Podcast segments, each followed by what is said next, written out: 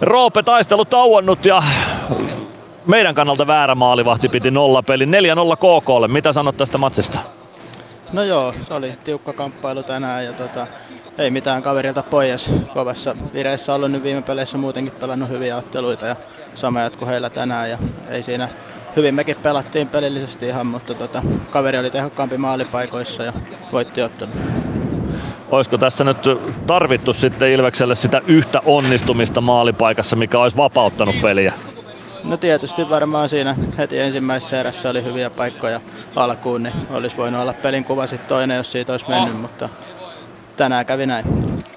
Minkälainen peli tämä oli maalivahdin kannalta? Jonas Gunnarssonkaan ei mitenkään huonosti pelannut, vaikka sinne nyt omiin 3 maalia meni hänen selän taakse ja viimeinen tyhji. Mutta minkälainen peli tämä oli veskarin kannalta, nimenomaan Ilves-näkökulmasta? No aika semmoinen ehkä peruspeli sanoisin, että jonkun verran maalipaikkoja, ihan laadukkaitakin paikkoja, niin kuin sanoit. Ja hyviä torjuntoja sinne, mutta tietysti 3 maalia sitten myös kaveri pystyi tekemään, että semmoinen aika normipeli niin sanotusti. Entäs vastustajan veskari Oskari Setänen, nollapeli tietysti aina hyvä suoritus, mitä sanot vastustajan maalivahdista? No joo, nollapeli on aina nollapeli ja sitä pitää arvostaa ja niin kuin sanottu, että kyllä meillä oli laatupaikkoja tehdä tänään maalia, hän oli niissä tänään parempi ja piti ansaitusti sitä kautta nollapeliä. Ehkä siinä ekassa erässä ja tokassa erässä oli parhaat paikat, että kolmannessa ei ehkä ihan niin paljon sitten päästy enää testaamaan sitä. Näin se on. Kiitoksia Roope Antila ja tsemppiä ensi vuoteen. Hyvää vuodenvaihdetta siis.